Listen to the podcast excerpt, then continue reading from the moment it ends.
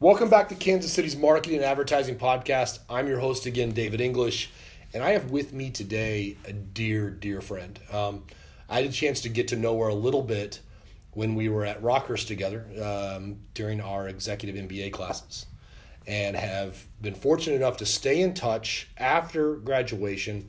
We've sought out each other's advice a time or two. We have uh, attended an occasional happy hour a time or two, and we've watched each other's respective families grow, which has been fun.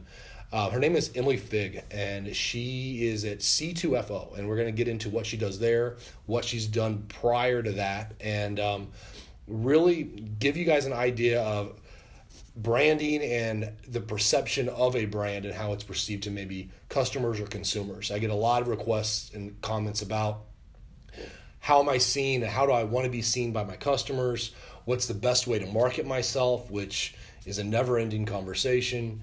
Um, I thought Emily would be the perfect person to come in because to me, she is this perfect mixture of being passionate about the people she works for and with, as well as being very competitive in the work work situation, the work field. She is she's tenacious, even though she'll probably laugh more than she'll um, lead on to believe. She she's it's a great combination, and I think she's just a stellar individual. Um, before we dive in and start asking her questions, I haven't done it recently, so I want to remind people why we're here, why we started the podcast up. Um, I am the vice president at AdTrend, outdoor advertising here in Kansas City. We have roughly 200 boards in the area, and we compete against these mammoth organizations, these monster companies day in and day out that are simply designed to print money.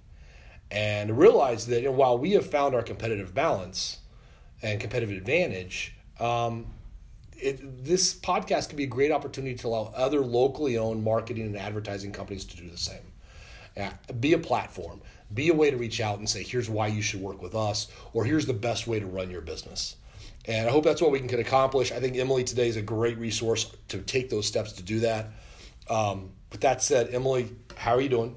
Great to have you here. Thank you, David. I'm super excited about this today. How's everything going in your in your life, work, and, and whatnot?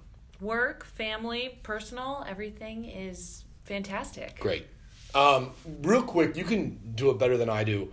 Um, give the listeners kind of a background, your background, where you're from, what are you doing here, um, where have you been, um, just so they know who you're listening to here. Yeah, yeah, sure. So I am a Kansas City native, grew up here, went to the University of Missouri, Columbia, went through the journalism program, and ever since, I have been in the advertising and marketing field. I spent a little bit of time in London working for some agencies that worked on Budweiser and a couple other clients. And then I shifted gears and focused on marketing for an, an agency called Glynn Devins here in Kansas City. They focus on senior living communities. So I spent a good amount of my career working with customers who had to develop communities and fill those communities with happy people. So it's figuring out how do you brand a completely new development and then market everything about it.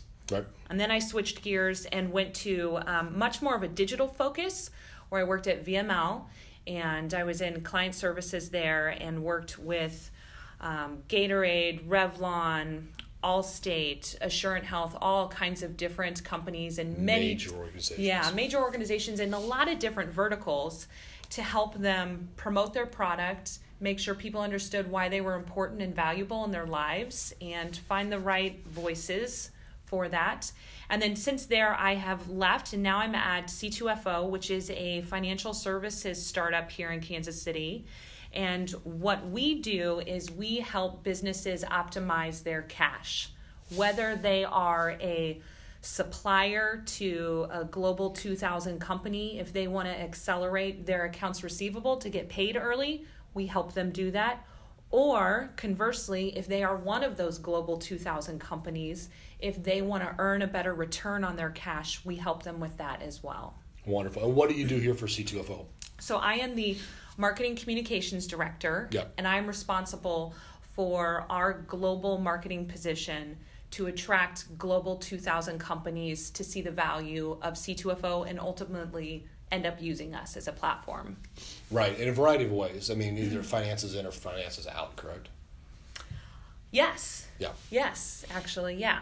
Um, so, what I get a lot of as far as feedback from the podcast, and the reason that, why I want you on, wanted you on here today, is customers who are listeners, excuse me, who are the business owners, and they inquire a lot about, you know, how do I grow my business? You know, what what's the best way for my business to be perceived from a marketing standpoint? Um, you've done a lot of branding. I mean, is there one just fail safe solution or is it just again a never ending conversation yeah so i would say there's definitely no silver bullet there's right. not one thing you can do that will guarantee you have leads coming in the door or you're closing sales that's that's impossible what is required not not just in today's day and age but this is eh, historical like this has never changed you need a variety of ways to get in front of your audience so that you can hit them with the right message at the right time. You're looking for points of of receptivity. Mm-hmm. Um, so that means you have to look at where your customers actively participate, whether that's in online communities, whether that is in an outdoor space, whether it's, you know, TV, whatever it is, you're looking for where do those people naturally go in their everyday lifestyle?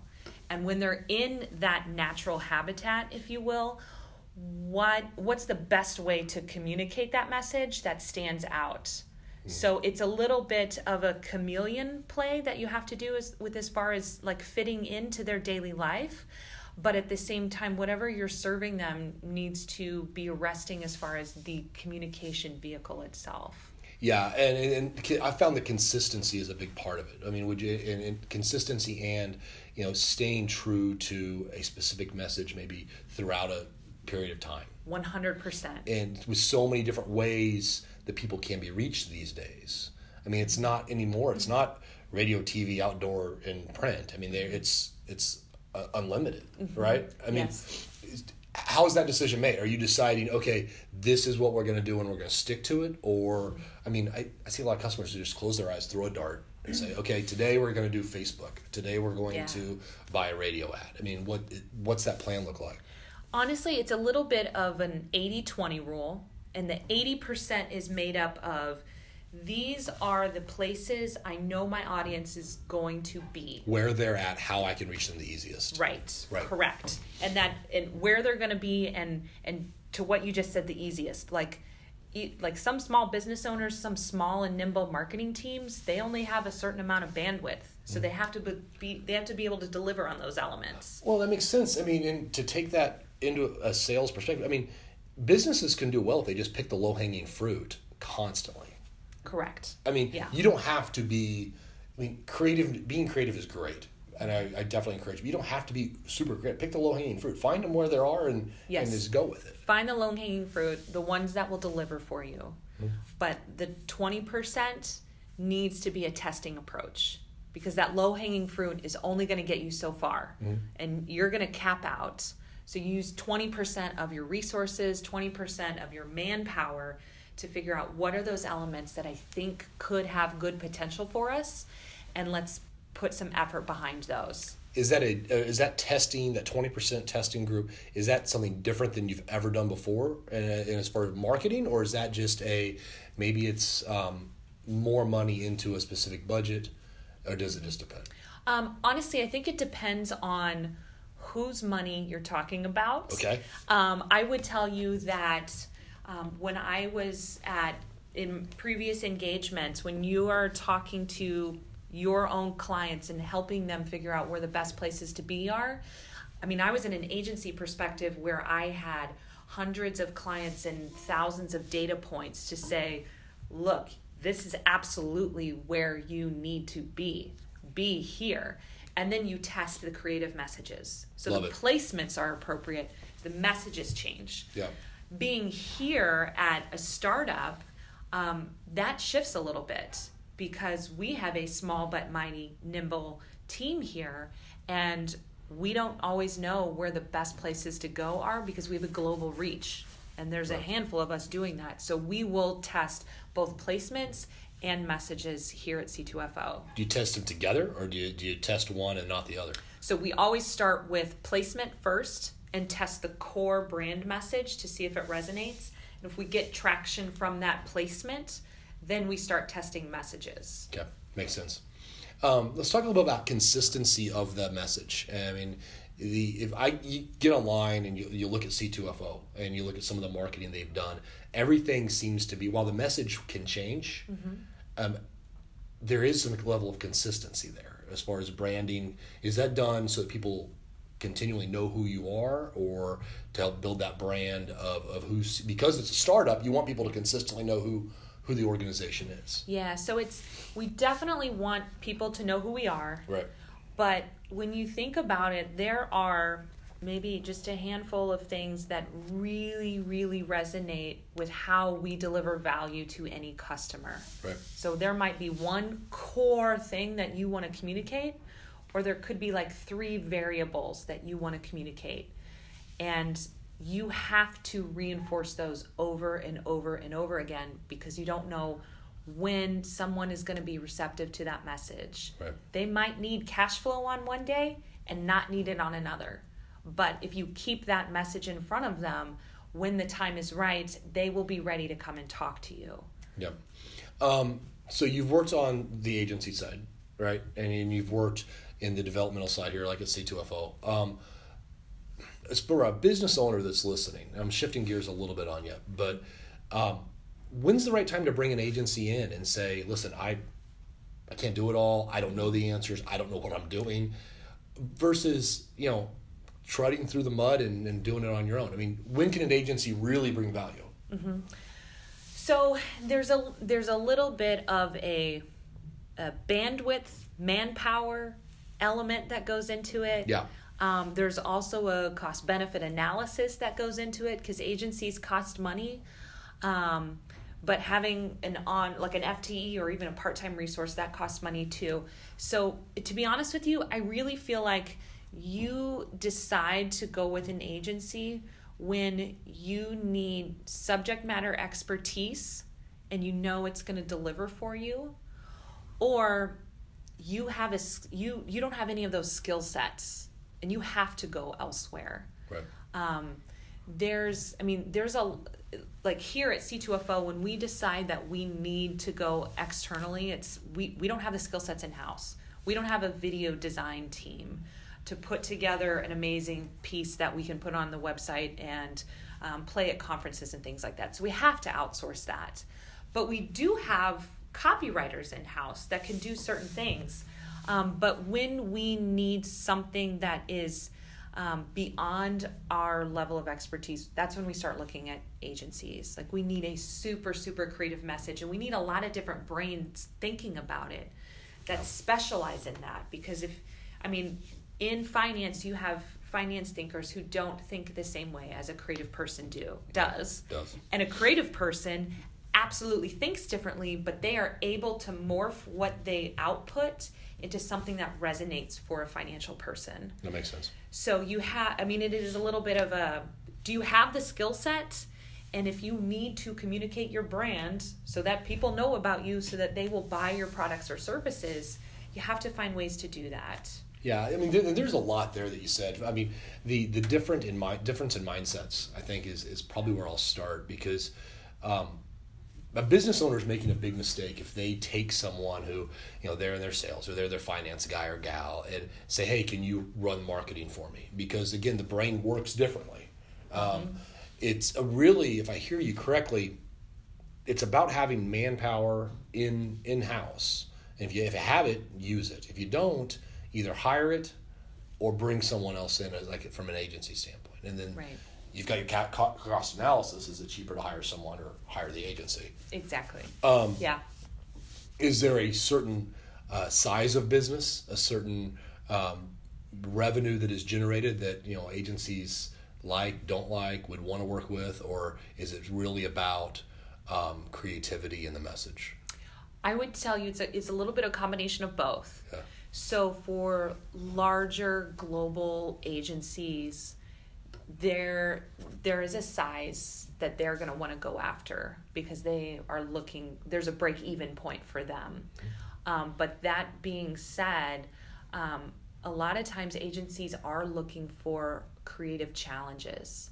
That's what gets them excited and that's what helps them create really really good work that drives results. Yeah.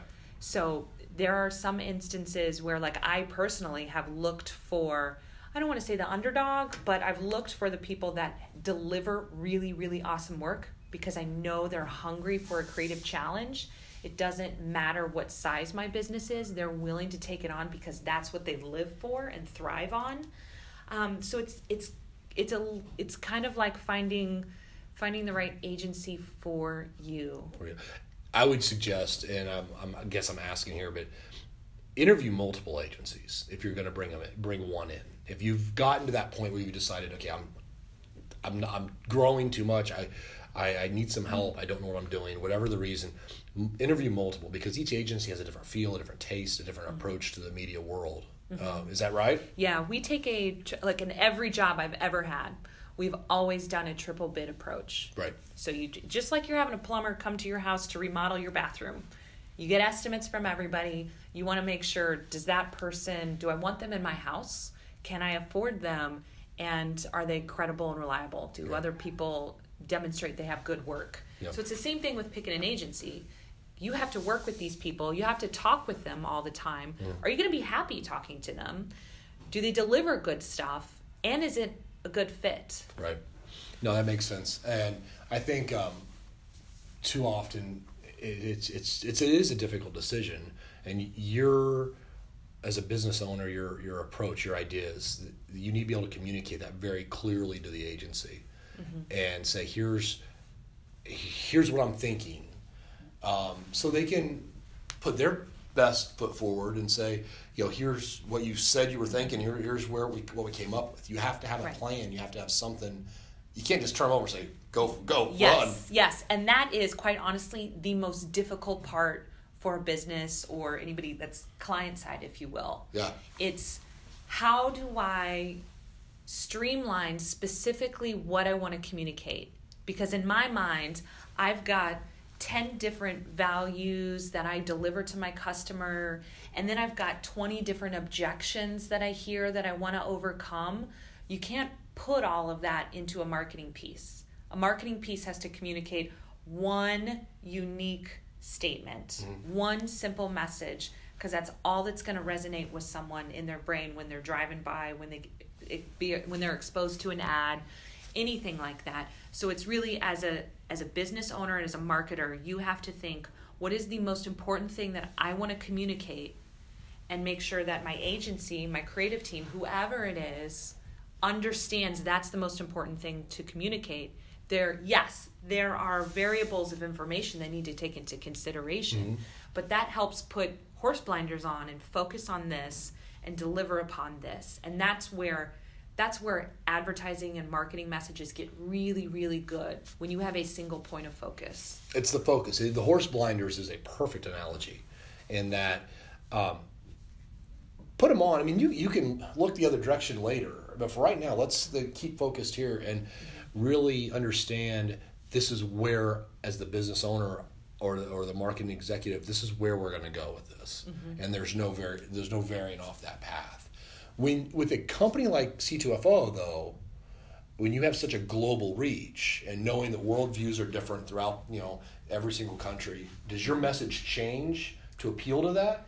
Yes, it, the the very very very high level core brand messages do not change because that's who we are as the a company. philosophy the idea Right. Right. Right. Um, what does change is depending on who we're trying to talk to and what stage they may be at in a sales cycle changes what we might communicate to them. right So if I'm trying to get a business to partner with us and become a customer, have they heard about us? If they've never heard about us, then I'm communicating one particular thing to at least demonstrate that we can do something for them. I'm not trying to tell them how long it takes to implement or what it's going to cost or what you have to do, anything like that. I just want them excited about the idea. Once you have them excited, then you start giving them a little bit more information to help them make a decision on does it make sense for me to research this more and look into it. And then if they say, yeah, yeah, it sure does. I love what you're selling me here. Then the conversation becomes, okay, here's how it would work specifically for your business. So your message should vary based on what your audience knows about you, but then it should also vary based on where they're at.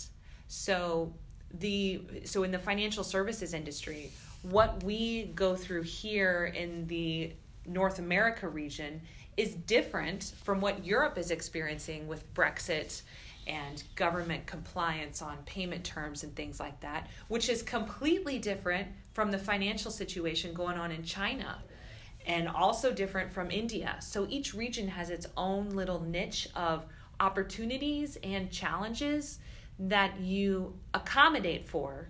You're not reinventing your message, you're just adjusting it a little bit to fit the, the people, the, the, the culture, the people, the, the area that you're in.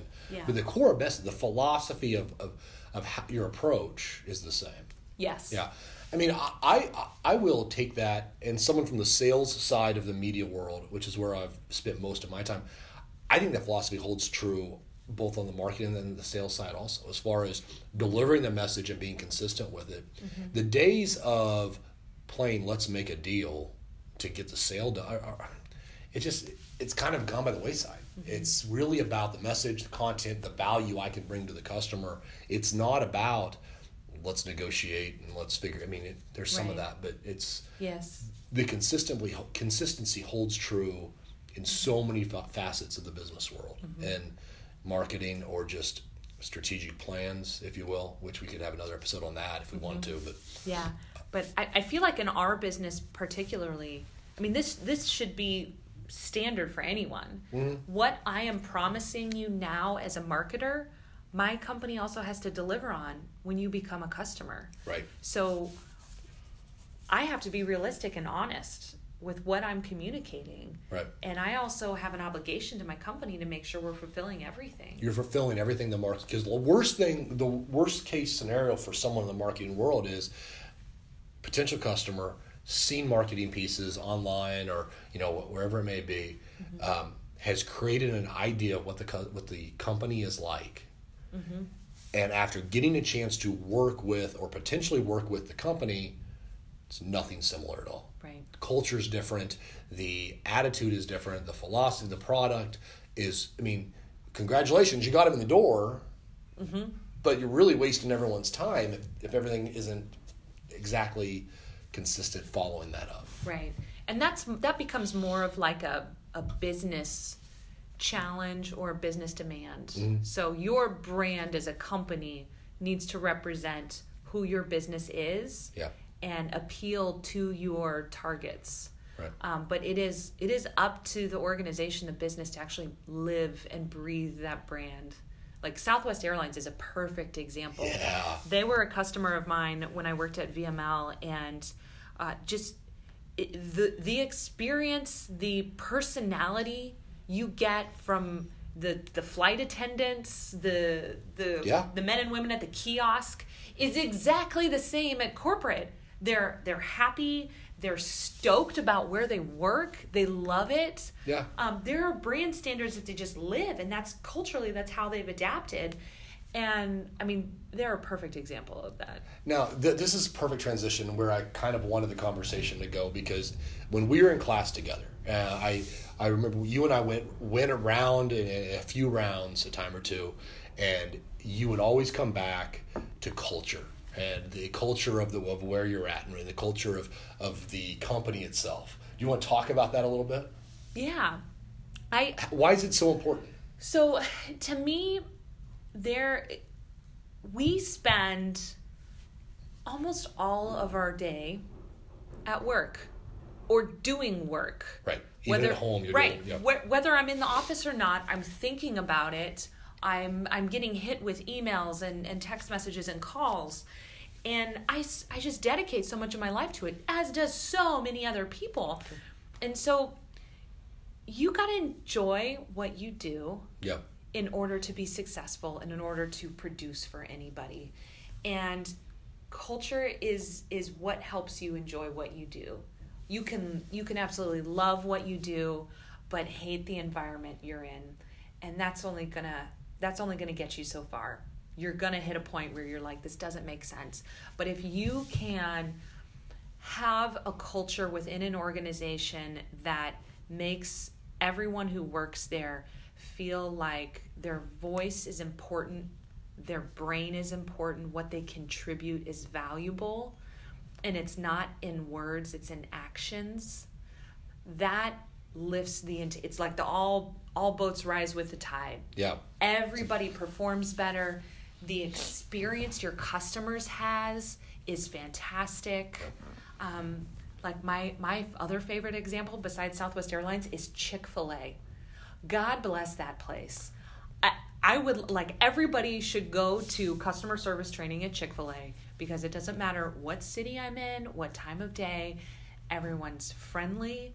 They welcome me. Yep. The food's fantastic. 'cause- I mean, it's fast food, but I've I love waffle fries, and they're fantastic. But anyways, like it's the experience you get, and Right. and that is not replicated at other places. You can feel it, right. and that is why they perform so a well. feel. It is a feel. Right. And side note, I saw this morning. I was watching the news. Chick Fil A is going to when earnings come out uh, for 2018 Mm-hmm. as the third largest fast food provider, and their number one product is the waffle fly, uh, waffle fries. No doubt. Number one sold is their waffle, are their waffle fries. Um, I, I guess to put what you just said into layman's terms, I take it back to a, an occurrence that happened to me the uh, the other night. I uh, uh, I got home and I am making the, tr- the transition from working to dad, right? And that sometimes that transition is forced upon you in about seven seconds.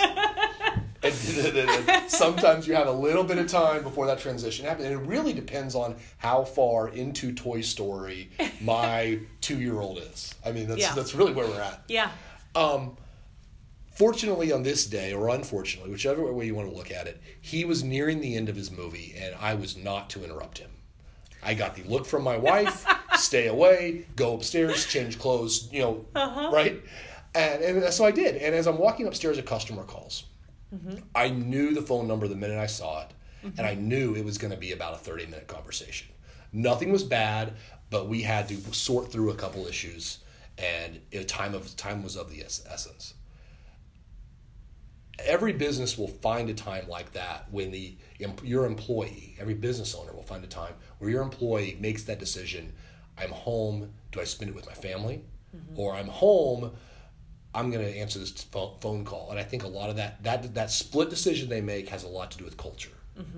If they left their work in a good mood, um, they enjoyed their time there, and they're more apt to answer that phone call. If, if if culture's bad and it's exhausting, and you leave work and you, you look at your phone and roll your eyes, I don't, I'll do it tomorrow morning. Um, culture is what makes those decisions. I think. Right. I, I think that is a huge, huge part of it. Um, I also think we owe it to ourselves to know when you answer that phone call and when you when you when it's not necessary. Right. And I think in the recent years, I've learned that um, I've learned how to manage that better. Yeah. And I would tell you, I would previous previous life, I would always pick up that phone. Doesn't matter where I was. I would always do it.